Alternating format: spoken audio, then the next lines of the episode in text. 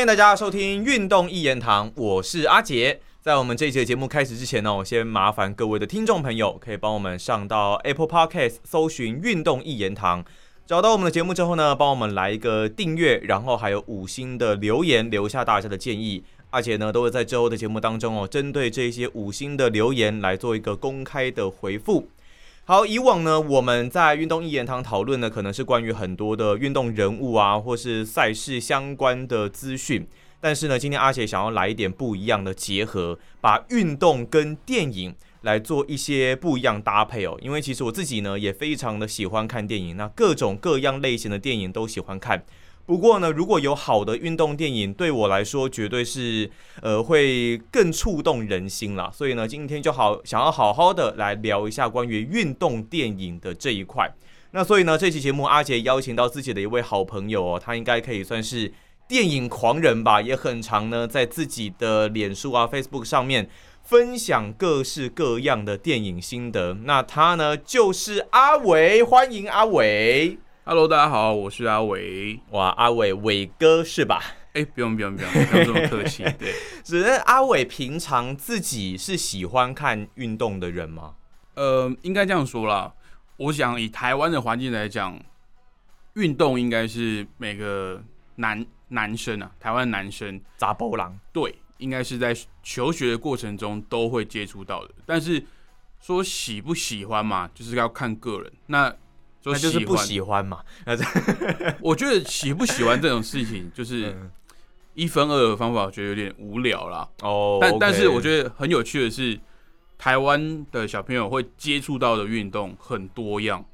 哦、oh? ，就是可能大部分是最常见的是篮球嘛，因为我觉得它的门槛最低，而且场地最多。嗯，就是我不用准备什么东西，我一个篮球，然后我可能，哎、欸，我一个人我也可以玩。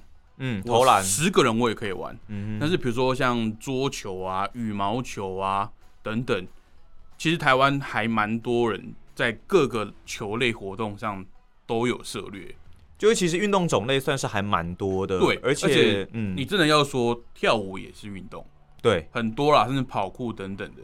就像我们之前有邀请到一位来宾是台湾的田径好手梁泽进、嗯、那他其实过去在学生时代，他除了是短跑很厉害，就是杨俊翰之前的纪录保持人之外呢，他其实小时候有学这个跳舞、嗯、所以他把跳舞跟他的田径做了一些结合，然后让他的肌肉协调性可能变得更好。所以如果你小时候就能够，或是学生时代啦，你就能够玩各式各样不同的运动，我觉得对于自己的身心发展也是有不一样的好处。那阿伟最喜欢什么运动类型？就是应该说你呃学生时代可能最常玩的运动大概是什么？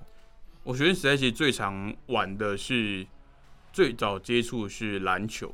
哦，篮球应该跟大部分的听众朋友都一样是篮球。嗯、那呃，其中一段时间我也是蛮疯篮球的，尤其是那个时候呃还是 S B L 的辉煌时代、啊，就是还有甚至到现场去看过这个裕隆跟台啤的大战。那应该是二零一零年以前的事情了，还蛮久的哦，还蛮久之前。就是、野兽啊、曾文鼎这些人都还在线上的时候，哦、林志杰、田磊、曾文鼎、陈信安之类的。哦 ，OK， 所以那个时候是有疯过篮球一阵子。那你 现, 现场看到篮球这个运动、这个职业比赛，你有什么样的感觉吗？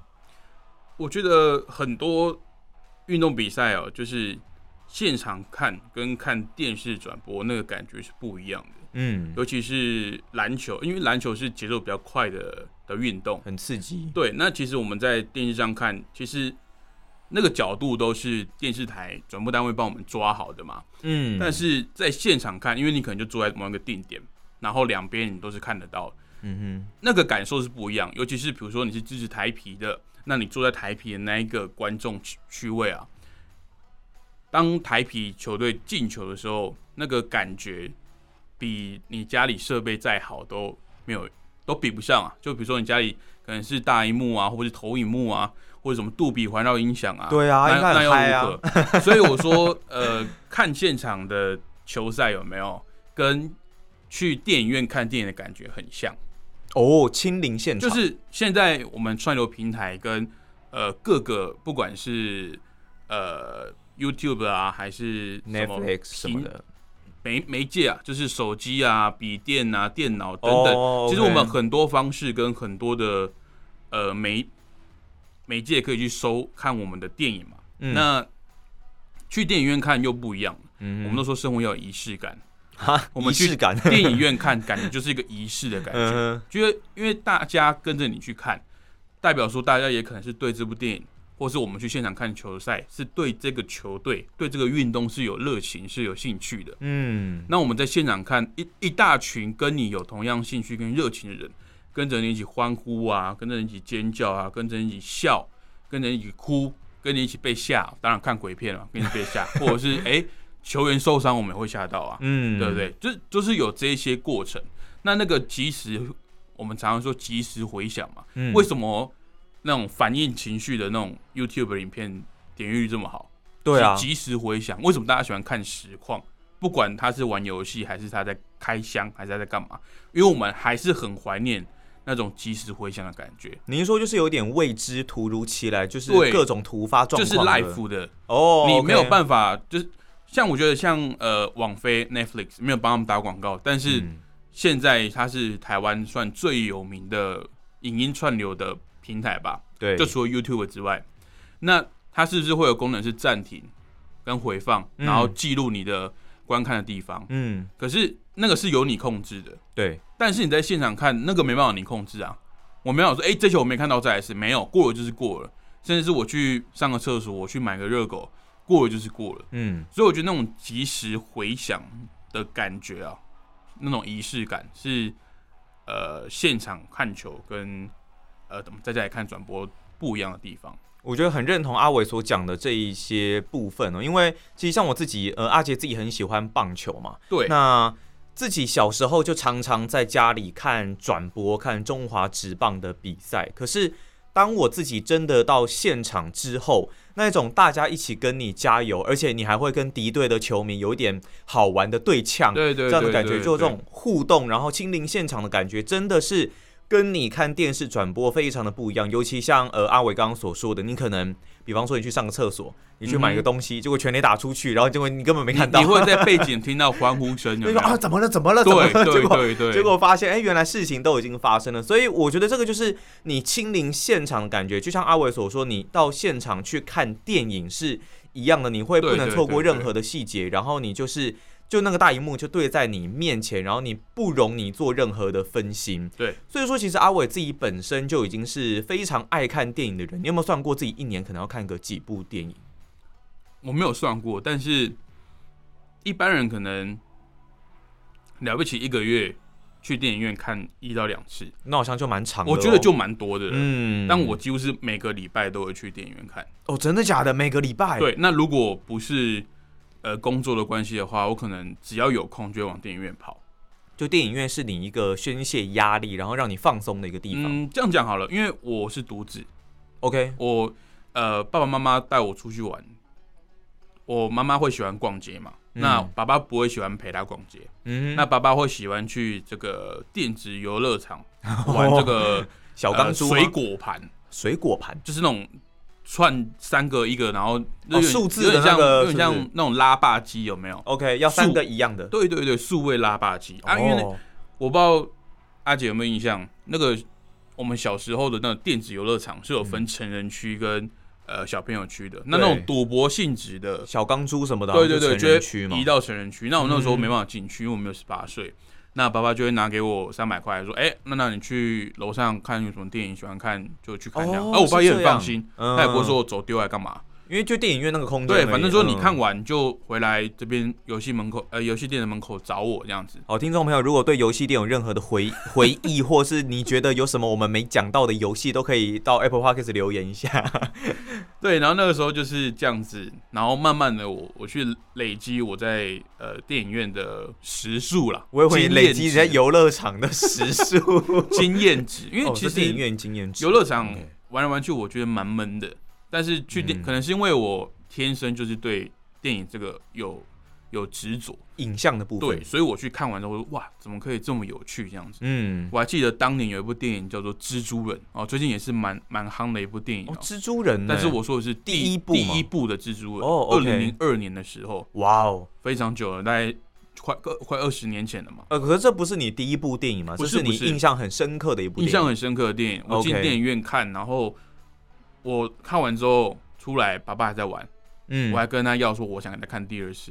哦，真的假的？我记得这是我第一次二刷电影的时候，你马上二刷，因为我我太印象太深刻了，我会觉得说哇，怎么可以这么有趣？嗯，那也是刚好那个时候开始接触超级英雄的电影哦，然后说哇，电影可以给我一个一个魔法，就是通往我向往的东西，或者是呃我可能没办法达到的事情。嗯，因为他代替你实现。人家都说，如果你没有梦的话，就去睡觉嘛，梦里面什么都有。但是对我来讲，是电影里面什么都有。嗯哼，对对对。那回回到刚刚那个阿杰刚刚问我说，因为我前二零一零年前半段学生时期前半段，嗯，是疯篮球嘛，对。但是后来一个转捩点，我想跟很多听众朋友应该也是一样的，就是王建民，嗯，我们的王 Sir， 嗯，在二零零八年、零九年的时候，他开始在大联盟发威的时候，那我那个时候呢，真的是疯到什么程度，就是会设闹钟，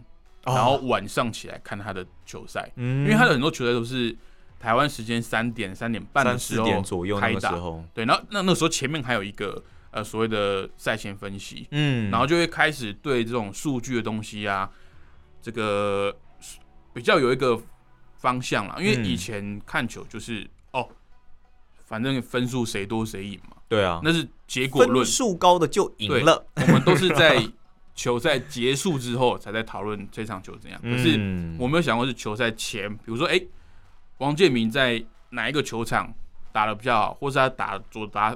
左打还是右打打得比较好，嗯，或者是他生涯对战对方的出战投手 的, 的成绩是如何？哎、嗯欸，这个是我没有去想过的。OK， 那其实美国不管是在这个篮球，欸、呃，篮球或是篮篮球或是棒球呢，都其实是做得非常详细的，他们的数据是很通彻的，对，而且、就是、有非常大量的资料，对，是那种很细的那种，不是说单纯在这个技术上。嗯，甚至可能在个人的一些记录上，而且甚至一些怪癖，怪, 怪癖他们，他们都会去记录它，所以我觉得一些不成文的规定。对对对，所以我觉得很有趣这样子。然后那个时候才对棒球有比较深的琢磨。哦、那甚至在高中的时候啊，嗯、我还加入了高中的棒垒队。哦，棒垒队。对对对，你打什么位置？我打那个 S S。S S 游击手，对对对对对，哇！游击手是一个很灵活的身手哦。我觉得游击手是一个要眼观，当然棒球都是啊，但是我觉得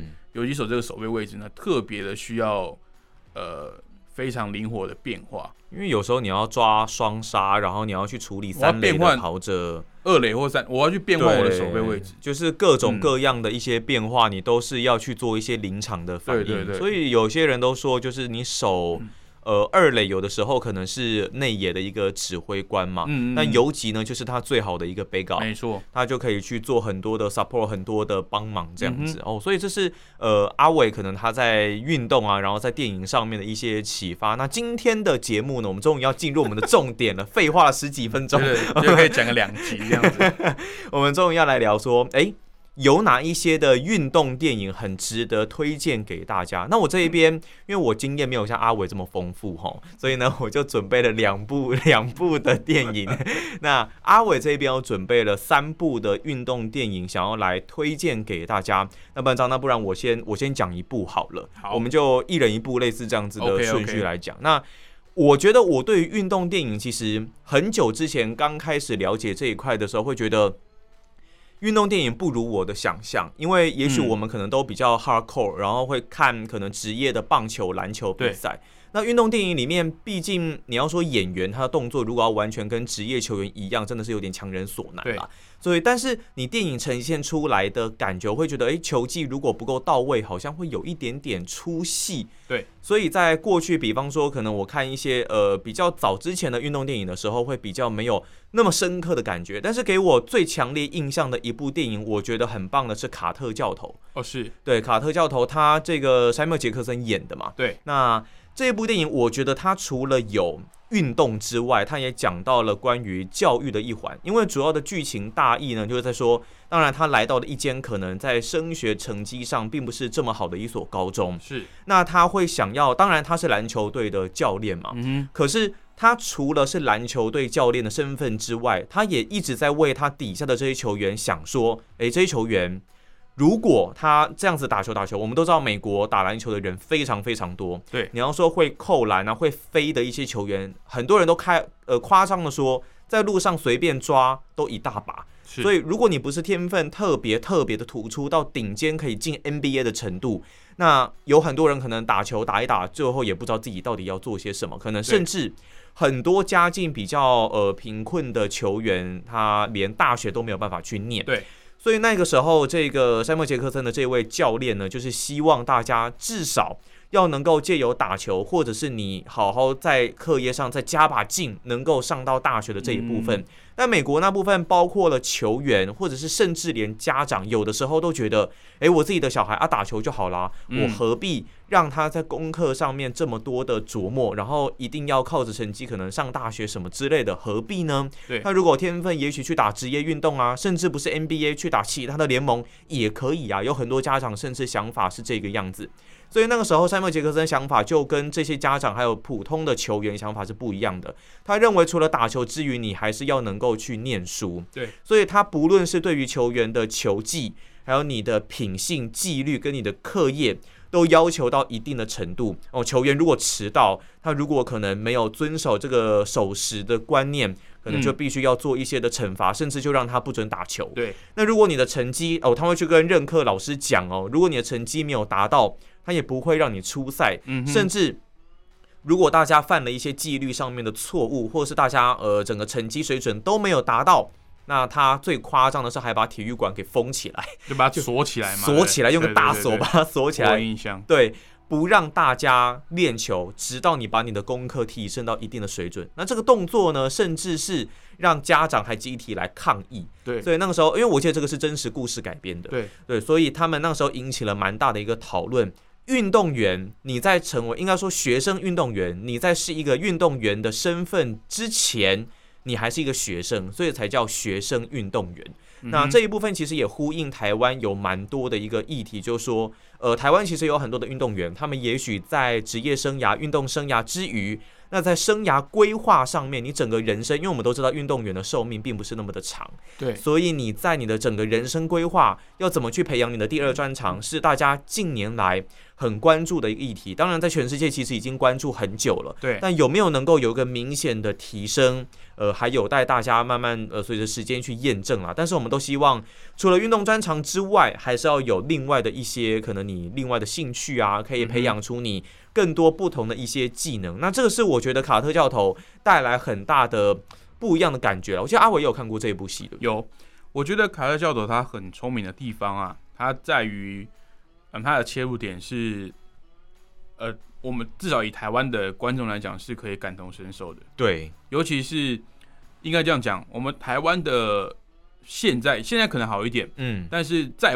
在我自己的求学的经验里面，对于这种所谓的运动员非学术类的的兴趣啊的第二专长，嗯，家长其实反而是比较少支持的。对，他们会觉得说，哦，你打棒球可以啊，你去打棒球啊，你想打篮球可以，但是把它当兴趣，嗯，你不会说，哦，我要把你栽培成一个台湾的职业篮球员，很少很少啦、嗯，至少在我们那个年代求学的时候、嗯、很少这样子。嗯、那当然这几年的这个呃民民智民智渐开了，民民智渐就是有稍微稍微开放一点，对于这个风气、嗯，就是好，你真的很顶尖，那我们就是栽培你，当然。体, 体育你要追求卓越是很困难的，非常困难。像刚刚呃阿姐有说，美国篮球好手真的很多，而且有在打篮球是厉害的人也很多。嗯、我记得林书豪他有讲过一句话，他说你可以去攻击、去批评、去谩骂这一些所谓的 N B A 上面的职业篮球员，但是请记得，可以称得上职业篮球员在 N B A 立足的就这几百位。球员而已，对，没有了，可能四五百就这样子而已、哦。那他可以很不客气的说，他可能他们可能就是全世界前一趴最会打篮球的人。对，那你说后面的九九趴不厉害吗？还是蛮厉害的，厉害啊！对，我说我想蛮厉害的。你如果说接手，哎、欸，我们斗牛三对三，你随便找一个前七十，我们就被电电到爆炸了，对不对？就是，所以我觉得职业篮球员，呃，应该说职业运动员，不管是哪一个领域的，你要说练到顶天，练到世界第一，看我们前阵子的世界羽毛球后小戴、嗯、他是世界第一哦、嗯、可是他在那个奥运球场上他的压力有多大，对不对？他背负全台湾人的期待，而且只有他一个。对，而且 他, 他也知道他站在世界的顶峰、嗯、那势必就是有下面不无数的好手会来挑战他。对，那 N B A 或者是 M L B 也一样，我再怎么厉害都还是会有比我更厉害的人出现，那你要怎么在这么 struggle 就是很艰困的环境去一路往上，那个是很痛苦的。所以很多运动人都说呃很多读书都会说，呃，我们哎、欸、那句话怎么说？头脑简单，四肢发达。不是不是，十年寒窗只为了，就是我考一试就是要哦，十年寒窗无人问，一举成名天下知。就是我只要上榜，嗯、我就是哎、欸，我成功了。对，而且那我觉得对运动员来讲其实是一样的。嗯，请问一下，有谁去关注过郭婞淳他以前在举重的时候的？的那个训练过程，哎、欸，刚好在我们前之前有一集讲东京奥运的，有有有有有讲过这个。你看哦，奥运四年一次，嗯，或者是什么什么运动大比较大型的比赛都好几年才一次。嗯，那这一些过程中，选手是呃一直去训练的，对，没有间断的，甚至对自己的、嗯、呃饮食啊，呃，甚至生活作息啊，甚至连人际关系，他可能不太不太能出去玩的，也不太能交男女朋友，也不太能娱乐。嗯，对 对, 對，那。对于这种的生活模式来讲，真的是要意志力相当坚强、嗯，才有办法去做到。哎，我可以有资格跟这些好手来一拼高下。而且他们花了很多的时间，可能不一定有回报。没错，嗯、所以我觉得卡特教主他的切入点非常的有切身之痛，有教育意义。对，所以看了会很有感啊。嗯、因为卡特教头这样讲好了，他们不只是他们篮球场上的教练。也是他们人生的导师，对，就像刚刚阿杰说的，因为呃，他们本身学校不是一个顶尖的学校，嗯，不是一个很好的呃教育环境，那他们可能对学生的一些呃升学啊，或者是未来人生规划，其实是没有那么重视的，嗯，而且美国读大学这件事情是非常花钱的，对，所以不见得有些人会选择读大学，很有可能高中哎、嗯欸，我去工作。那如果真的有之后有这个机会，我再回去把学历补起来。嗯哼，对，所以我觉得卡特教主他，呃，切入点是我希望你可以打篮球，但是在这个前提下，我是希望你把书读好，因为我不觉得打篮球可以什么都没有，不顾一切去打篮球。嗯，对。但是这个这个冲突下，当然我觉得还有融入一个美国当呃地方非常重要的一些文化，像是黑人文化。对，这个。他们会说：“哎、欸，我让你打篮球，我让你读书，你不要去街上混。”嗯，这个是在卡特教头里面有非常深刻的琢磨的。其实台湾有类似这样子的一个情况，很多家长会希望小孩子去运动，有教练可以管，他们就比较不容易去我们所谓的学坏。对，这样子的一个情况，因为因为现在大部分台湾都是双薪家庭嘛，嗯，所以可能小朋友我真的要看到我也是下班之后了。对，那有些学校可能比较早下课，那我怎么知道他这段时间跑去哪里？对，没错。那如果跑去跟鬼混或什么东西，嗯，黑帮啊，或是角头，有一些比较好、比较不好的一些接触啊，可能就比较不好。嗯，那我觉得可乐教头很很有趣的是，把它连接起来，那呃，会让人家觉得，哎、欸，除了运动之外，我关注的是什么？那当然，你刚刚提到的是，呃，运动电影它拍起来的感觉是怎样？嗯、所以我觉得运动电影要拍起来。让人家信以为真哦，就跟动作电影一样哦。Oh, okay. 你动作电影如果打得不像，大家会觉得说啊，你是拍什么动作电影，对不对？那动作电影可能会有一些动作指导或是这个替身，嗯、但是其实运动电影相对的比较难，因为它花更多时间。对，而且像比如说篮球或棒球这种这么大场面跟这么快节奏的运动啊，嗯、他们很难去。抓得很精准，不过卡特教头我觉得是拍得很棒，在这一点上面，他们的球技展现是很棒的。可是，那是因为他们的那些呃演学生的那些球球员啊，本身也是有在接触篮球的，对对对，所以他打起来不会觉得说哦你是在套套戏路，嗯，是真的在在抗在打篮球。那可能是哎、嗯欸、我们过程中如果有一些关键进球啊，我们在后后置上在做一些剪辑，嗯哼，所以唯一一个不太需要打篮球的是谁？卡特教头本人，教练本身谁演？Samuel Jackson，没错。所以常常会看到一些关键的球员呢，跟我下一部要介绍的电影一样，他本身是不用太厉害的球技的，对。那教练演的演教练的人厉害就好了。对对对对，说哎、欸，我有票房吸引力嘛，那我的故事吸引人，那我需不需要有影星来支撑？嗯，也要啊、嗯。那我觉得 Samuel Jackson 在卡拉就只这一个角色上是诠释的非常好的。对，哇，你讲一讲，我今天晚上回去想要再看一遍，重看一次，对，值得啊。我觉得是那种再刷那种呃人生史前必看清单之一啊。哇、哦，真哇，这个地位被我们阿伟提的这么的高。对对对，我觉得你可以不看很多电影，但是有几部电影是真的人生必须看的电影啊。嗯，那我接下来介绍的电影是有关棒球的。哦，你刚刚讲篮球嘛，我讲棒球、嗯。那这部电影可以说是我。呃，印象比较深刻的棒球电影，嗯哼，那他谁演的呢？是有这个伯尼麦克。我这样讲，可能大家对这个名字没什么印象，嗯，但是他的角色跟外表形象，大家很有印象。而且你有没有看过《变形金刚》第一集？有啊。那你还记不记得卖给男主角大黄蜂车子的那个老板？那个黑人老板哦，有有有有有，讲话很屁那个有没有？对对对，然后结果车子还突然就是那个亮亮亮，对对对，就是他啊，就是他，就是他。哦 ，OK， 你看他连在变形金刚里面一个小小配角，大家都要都要这么深的印象。嗯，那他之前还有演过像《瞒天过海》啊等等这些角色。那他的讲话呢，其实就是该怎么讲，连环炮、妙语如珠这样子。嗯，那这部电影呢叫做《安打先生》，哦，那也是改编自真实的故事。那为什么叫安打先生？因为我们在有在看 M L B 的应该知道 ，Pete Rose 吗？啊、呃，对，呃，就是改编自他的故事。对对对，嗯，我们为什么叫安打先生？因为在 M L B 里面，我们有所谓的三千安俱乐部嘛，嗯，当然因为三千是一个门槛、嗯，就是你在一个运动员可能十到二十年的这个运动生涯里面，三千是一个算是一个。里程碑、啊，里程碑了、嗯，就是不是每个人都打得到了。那你可以进到这个三千安俱乐部，就已经是非常非常厉害了。嗯哼。那这个安打先生呢，他就是刚好打了三千支的安打，然后你说电影里面刚好打了三千支的安打。呃，电呃我没有去查现实的状况，但是电影里面的设定是他打了三千安之后呢，就退休了。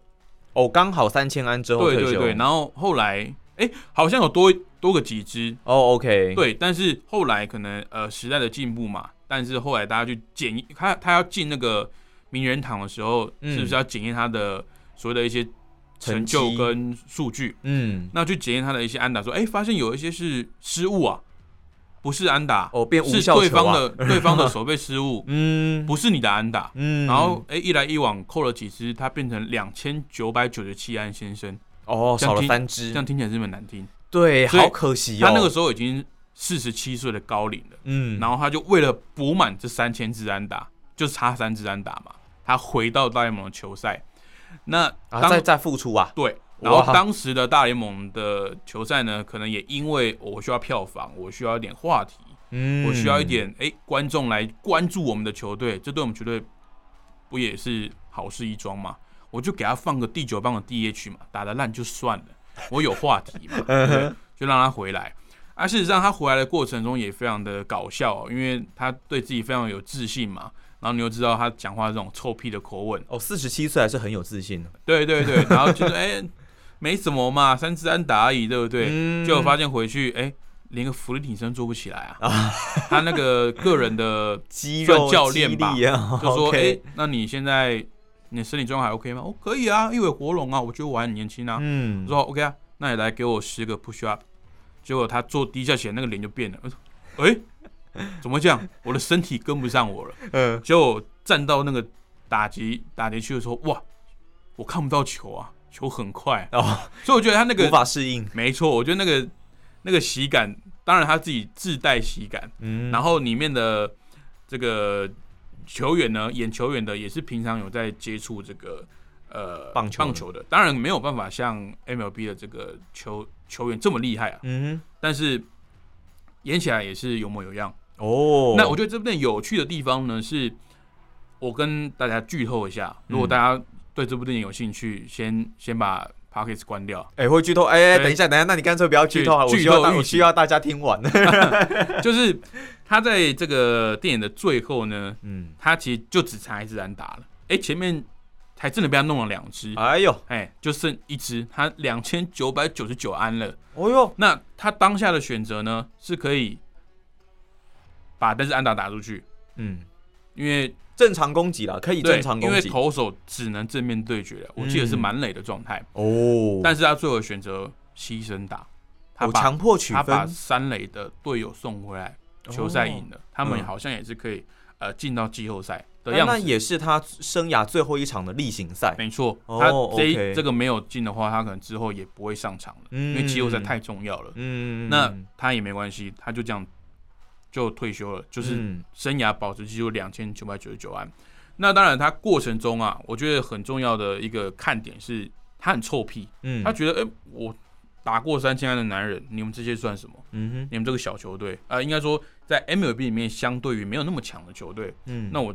回来是你们沾我的光，嗯哼，懂吗？